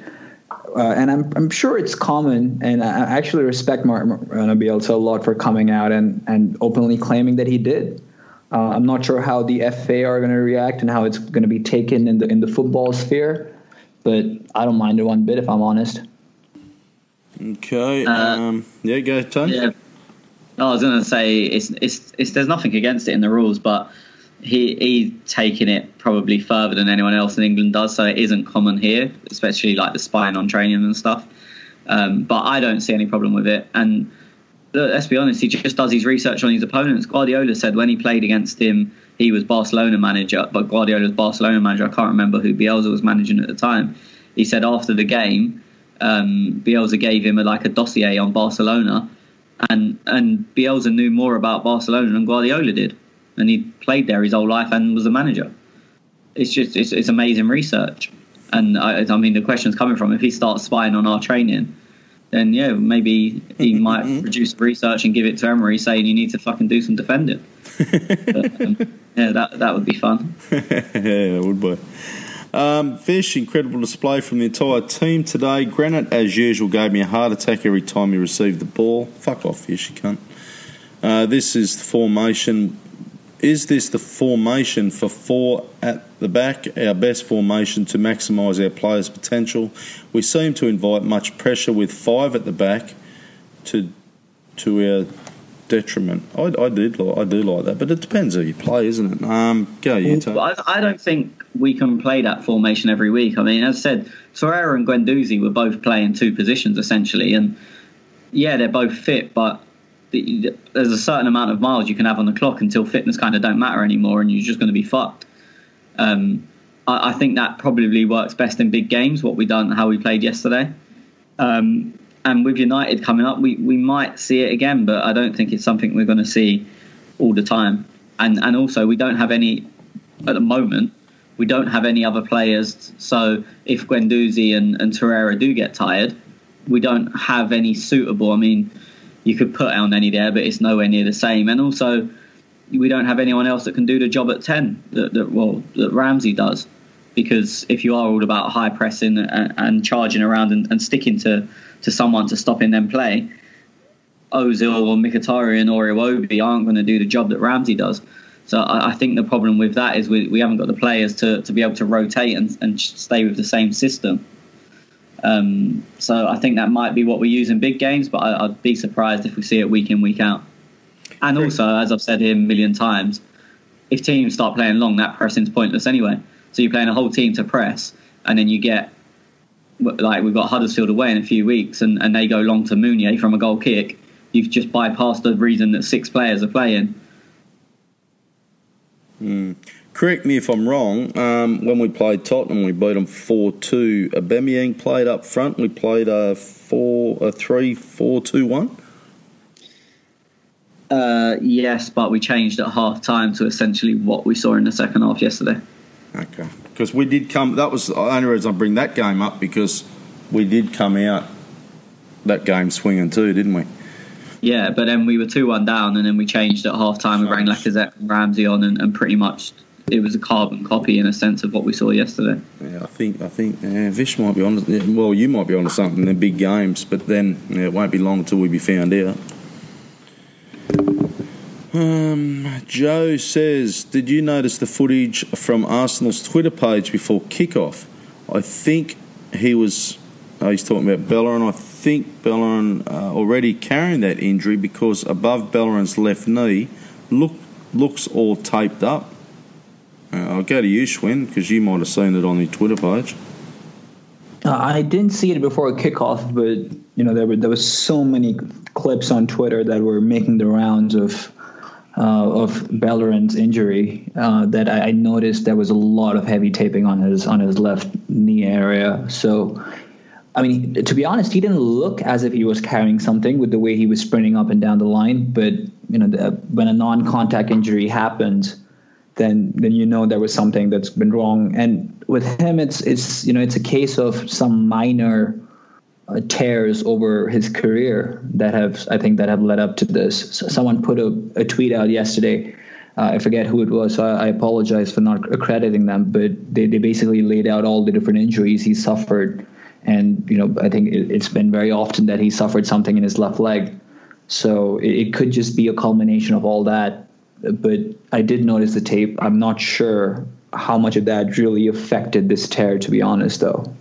I'm not an expert in the field, so my opinion is doesn't matter in this case.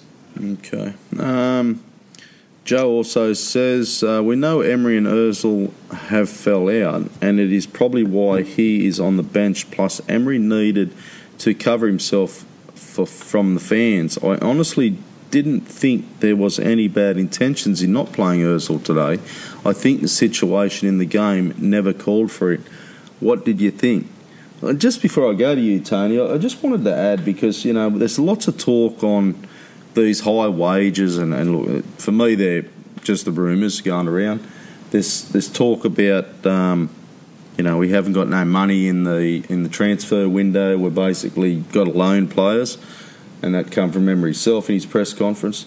Now I look at that team, and I think, and we've all said that Özil probably makes the team better today, but then on yesterday's performance, it's hard to say that. But uh, you know, ninety percent of the time, you, you got to agree, Özil makes the team better today. But what I'm getting at is, okay, Özil makes the team better today, but when you look at our team, who else is going to get you 20, 30 million in the transfer market today as well? But I mean, look, uh, first of all, I completely agree with the question that that there was no malice or bad intentions in not playing him yesterday. The game didn't call for him, and I agree with what you just said. Yesterday was probably one of the games where that doesn't call for Özil, but ninety percent of the games he does improve us. Uh, so playing him in the games where he makes us better, and don't play him in the games like yesterday where you feel he doesn't really fit into what the team wants to do.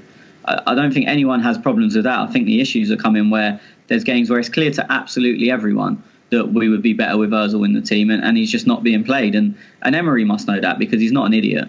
He must know that that team against West Ham needed Özil, and, and the team against pretty much most other most other games has, has needed Özil in it. As I said, he's not stupid.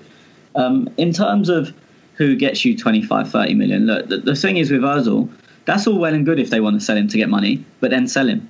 Don't just leave him out because he's still getting paid and you're not enhancing his transfer fee. Now teams are thinking, if they did want to sign him anyway, they're thinking, well, Arsenal don't want him, so it'd be easier to get. We'll pay less for him just because they need to get him off the wage bill.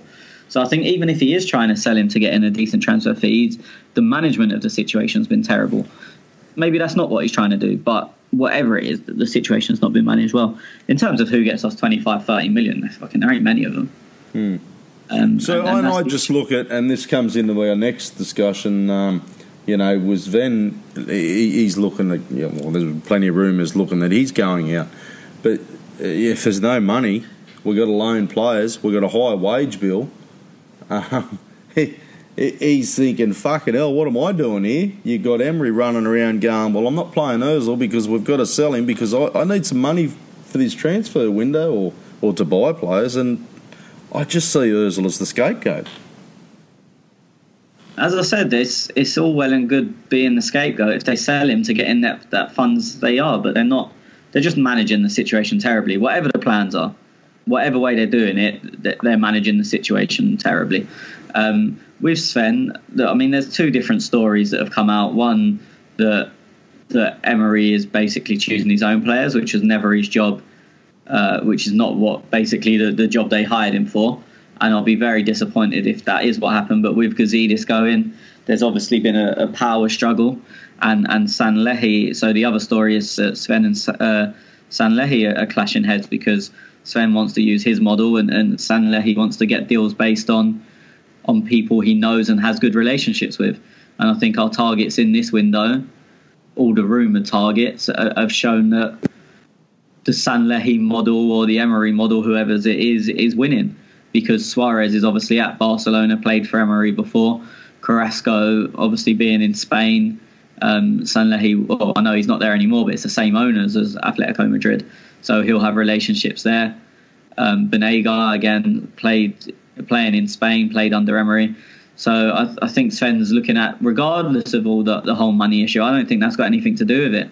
I, I think it's more uh, the, the, the power struggle has been won by by other people, and they're not allowing him to do the work he wants to. That's my take on it. Yeah, yeah, okay. Um, Schwinn, I'll go to you now because, like, yeah, that's obviously Tony's take on it. I've got a little bit of a different take on it, but I'll, I'll go to you. You know, on the with the Sven Schwinn.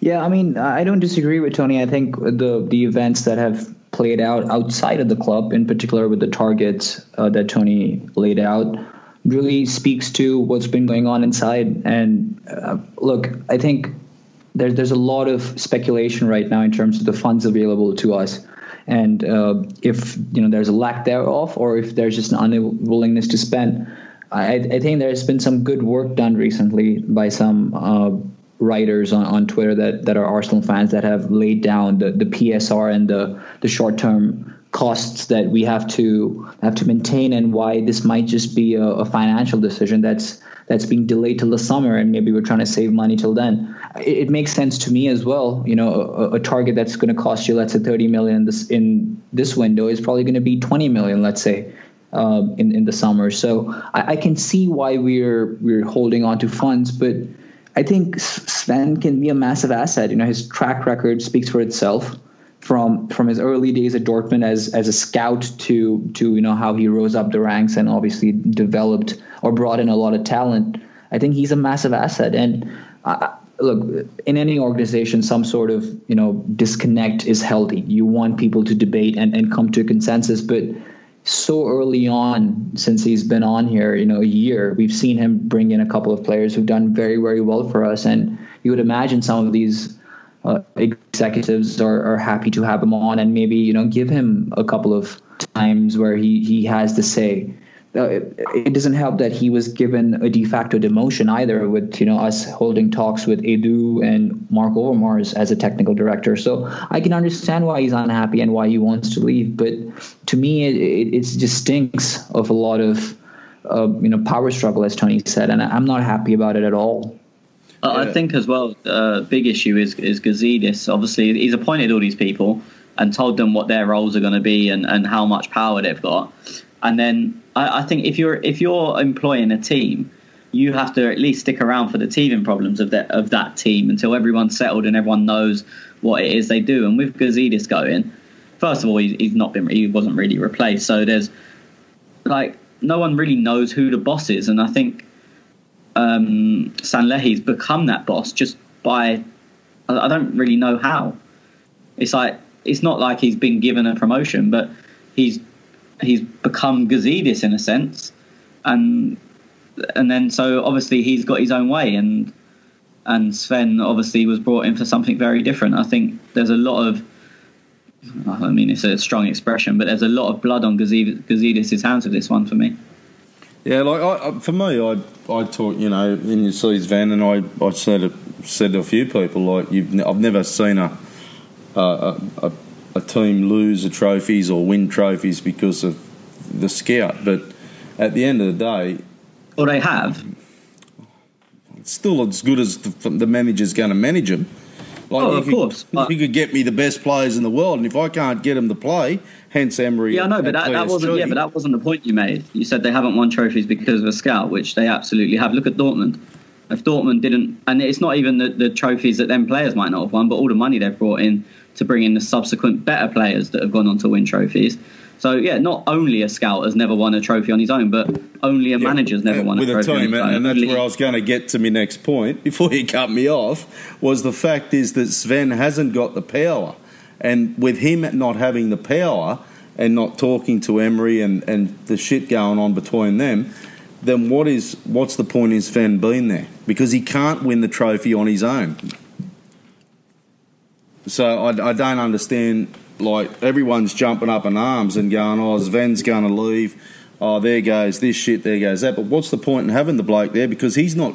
He can bring you all the players on in the world, but is he is he actually going to be the bloke who's coaching them on the field, or is Emery just going No, to put that, him on the that bench? was never that was never going to be that was never the, the situation. I think what most people, and I, I'm speaking for myself, but I think what most people are deeply pissed off about is if you're going to be self-sufficient, you need someone who's going to identify players that add value. So you buy them for 10 million, you sell them for 20, or, or whatever numbers, as long as they're adding value. yeah, That's the only way self-sufficiency can work. If if you're trying to be self-sufficient, probably in the top three people in the world I would hire, Sven is in that list of top three. Whether you choose to put him as one, two, or three, he's in that list. So the best guy for the model we're going for, we're getting rid of. Yeah, but the other two as guys, the other two guys aren't listening, and this is what the problem is. I think is like I'll, I'll use Monchi for example at Roma because it works very well. The buck stops with Monchi. So Oh no, no, look, that's the issue. I'm, look, if, if Sven hasn't got any power, then yeah, it is pointless in being there. My my issue is that they're not giving him the power to sign his players because the whole point in in him being there is to make the self sufficient model work. Yeah. And if they're not doing that, then it is pointless in being there. I agree with you on that. But as I said, my issue is that they're not letting him do his job. and so that, and that's how, how do they get around that? You know, Let him do his job. let him do his job, but then doesn't sound like they're going to. So No, they're not. No, that's what I'm saying. In the situ- my my issue is the situation they're in, not that they're let, letting him go, because hmm.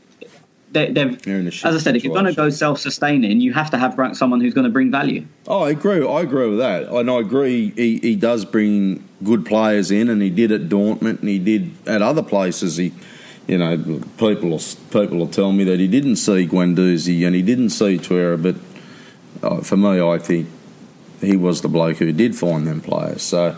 Um, more so, maybe not Torreira, but, but but definitely Guendouzi. Like fuck, he come out of no man's land. So um, he definitely bought he's definitely brought talent to Arsenal. So it, for me, his last transfer window worked and worked well.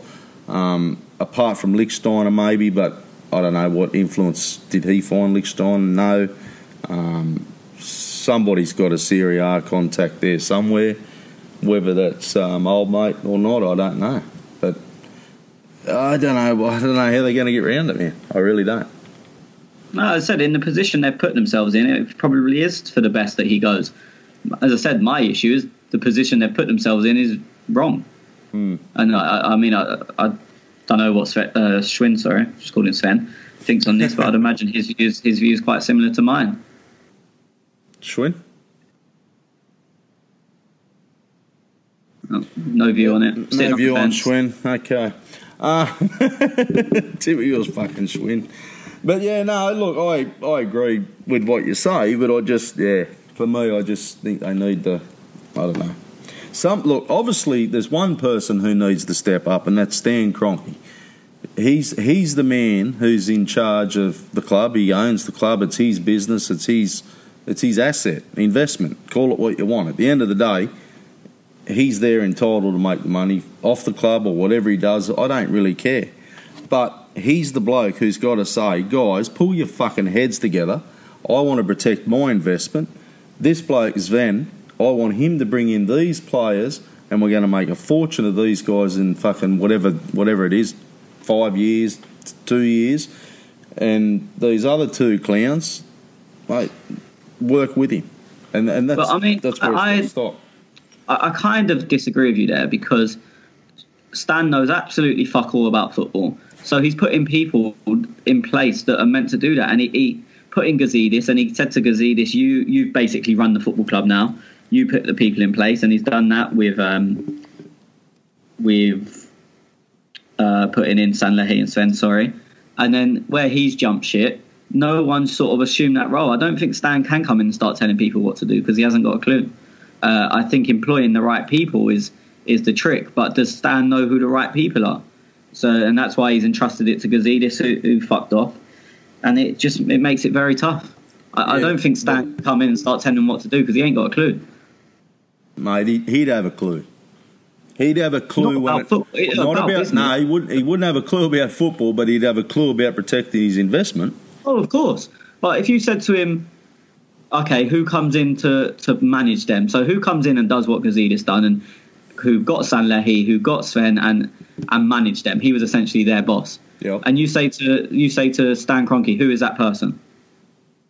He could tell you can manage Walmart, but he can't tell you can manage a football team or a football club, not a team. Yeah, but you, And I you- think that's the issue. He he done what I think is the best thing. He put the best people in place. yeah, it's yeah, like- put them in place, but now he's got to he's got to find the he's got to find a replacement for Gazidis.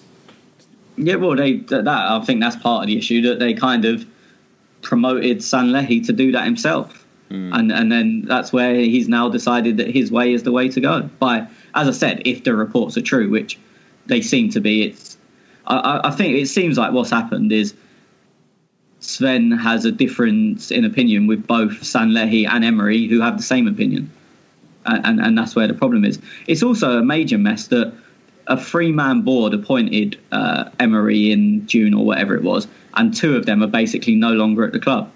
Yeah, crazy. crazy. And look, and I'll keep referring to Roma and Monchi only because I, I, look, I, I, as you know, I follow Roma. But the owner of Roma, do you think he knew who Monchi was before he went and got him? Uh, no, but there would have been some, Monchi will have someone above him. Maybe not answers to in terms of a football side of things, but they'll have someone who's appointed him. Yeah, the owner appointed him. That's what I'm saying. The owner went and sourced him and appointed him. But like, I don't want to get tactical, but and that's what Stan needs to try and do. He needs to educate himself. But it also depends. But what? Who is that? Who is that Roma's owner? owner? Oh, that American bloke. I can't think of his name now. Um, fuck. Yeah, anyway, he's an American bloke. It all depends on, on what interest they have in football, what investments they have elsewhere, and what their their interest is. Um, and as well, I mean, Monchi was. I, I mean, I'm sure there's someone above Monchi anyway. I doubt James, it. James Pallotta. Pallotta? Yeah. Yeah. I don't know. But I, I'd be But he's, surprised. he's if the director of football, Monchi, so. yeah, so there would have been a chair. There'll be a chairman above him who would have appointed him, not the owner. And the, that's what I'm saying. Gazidis, he, I'm not sure what his actual title was. I think it was CEO, but he was essentially a chairman in, in old way of speaking about football. And and that's what we're missing at the moment. We don't have a chairman. And as I said, it wouldn't have been Roma's owner who's directly gone and, and got him. It would have been the chairman who's seen what he's done at Sevilla and, and thought that's the way we need to go.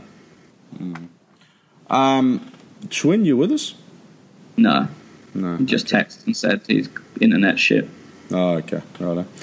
Okay. Um, that's a shame because he would have been good to chat on this too, on this subject. Yeah, well, he's been he had a week. He was here for a week, and he's done half of this week's podcast. So I guess he needed a little rest. Another five weeks off. Or something. Um, okay, yeah, I think you are right. I'm just, I'm just trying to think. There was a chairman who appointed Monchi. Yeah, I mean, look, it's the way football clubs work. The owners, and it's the problem with a lot of these oligarch owners. And Abramovich had an ish, issue with it when he first came in. He was trying to do things himself, and it didn't work because they don't know football the way these people do. And I mean, like, so Chelsea have got a chairman. I, I assume it's still Bruce Buck. It definitely used to be. Um, and then they've and then he's put a team in place. So people, I'm sure some people would have commented saying, "Well, Abramovich does it." No, he doesn't. He tried to get involved, and it failed massively. And and Shevchenko is probably the biggest casualty of that of that failure. Well, somebody's got to step up. Though. Like, fuck, somebody. If it's not Stan, well, somebody's got to step up. Otherwise, we're just going to. Yeah, I think they've put themselves in a horrible position now because if they try and demote Sanllehi from this role that he was never really made for, Mm. then he probably We'll go. jump uh, walks off the walks out the door. Yeah, yeah. Very, very, very bad decision. Position, I should say. Yeah. Um, okay, look, everybody, thank you for your questions, and uh, each and every week you can get them in at clockend underscore talk on Twitter. Um, do you want to do a quick, your quick thoughts on the FA Cup before we go? Uh, tough game. It'll be interesting to see if both teams go full strength. It's always hard to call these cup competitions because you never know what's going to happen. I mean, look at the, the Tottenham game that we lost in the League Cup. We spent probably an hour debating lineups, and then they were they were nowhere. Neither team were anywhere near what we expected. So it's it's always it's just going to be it's impossible to tell. Basically, I, I would imagine both teams will go full strength, maybe with a change of keeper for both teams, just because that's sort of seen as a cup tradition. Um, but uh, apart from that, I'd imagine full strength, and, and then who knows if this the United team that doing the playing the way they're playing, it will be a very tough game. It'll be interesting. Yeah, I I can't watch it, so I'm fucking pissed off. But I'll go. Oh, I, I don't know. How's Man United been going? They've, they've won six in a row now, haven't they? Se- Seven. Seven in a row. Yeah, but I think I, th- I caught the highlights of them. I didn't think they were that good um, yesterday, so I I'll go on Arsenal one 0 One 0 depending on what squad we roll out too. That's what I'm saying. Is these games you can spend ages talking about them and then see an, an, an under 18s lineup or something, and it's just Yeah, shit. Yeah, yeah. No, okay, right. Oh, that'll do us, mate. We'll, uh, yeah, we've got a couple of games coming up, so we'll definitely be back. We might, we might come back, pop back in after the FA Cup. Um, you boys can tell me how that goes because I can't fucking watch it. Um, and then we've got a couple other games coming up, so yeah, we'll we'll sort something out. Uh, Schwinn's gone, fucked off. So Schwinn, you cunt, and that's it. Thanks, mate. all right. I'll speak to you soon. No worries, and thank you for listening. Thank you for downloading, and thank you for following us at clockend underscore talk. And uh, good night and goodbye.